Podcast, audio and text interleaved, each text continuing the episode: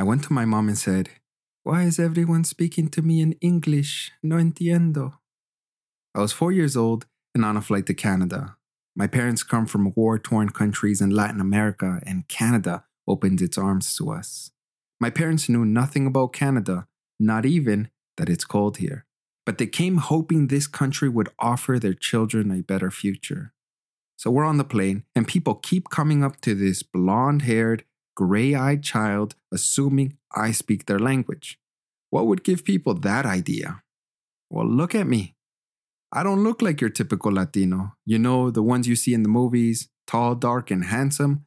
I'm more like tall, light, and yeah. I used to hate my appearance.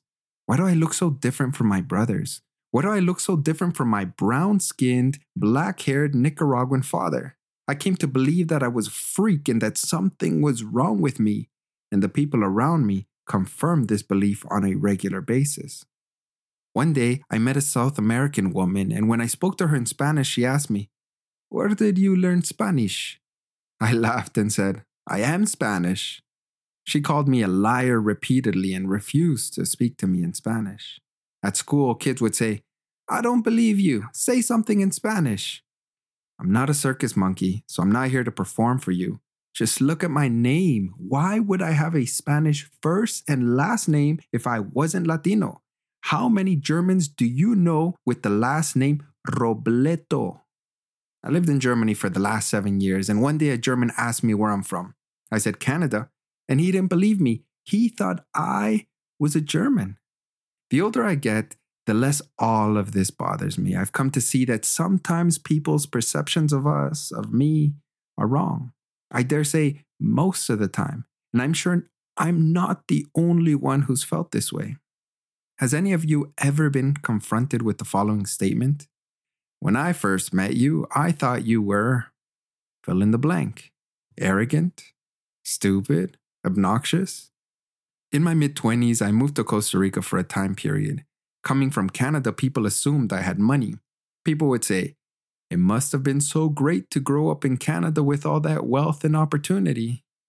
I'd say, when I was six years old, my family and I would walk around the biggest mall in the city at closing time to collect cans and bottles from garbage bins.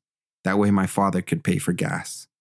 In the summers, I'd work in the fields picking strawberries, blueberries, and raspberries under the hot sun for 10 hours a day.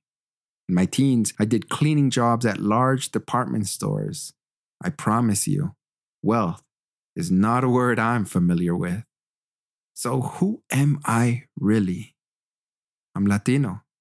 My mom's food and the Spanish language are my favorites. When I lived in Germany, I'd cook Spanish food whenever I felt sad to get a feeling of home but I'm also Canadian. This beautiful land has shaped my worldview and educated me. I have an open mind, and it's because I grew up in the great white north. I'd also add German because I believe in organization and punctuality, especially in business. I like things to be done in a German way. But I'd also say French because I lived in Quebec and spent the last five years of my life living on the French border. Nobody does pastries like the French. But I'd also say black culture has influenced me. I was a rapper at 18 and grew up with many Africans and Caribbean people. My point is that you can't define me. Not even I can do that. You and I are more than the labels people place on us. We're more than the initial opinions people have about us. So today I say, Hi, hola, my name is Jorge also known as George, and it's a pleasure to meet you.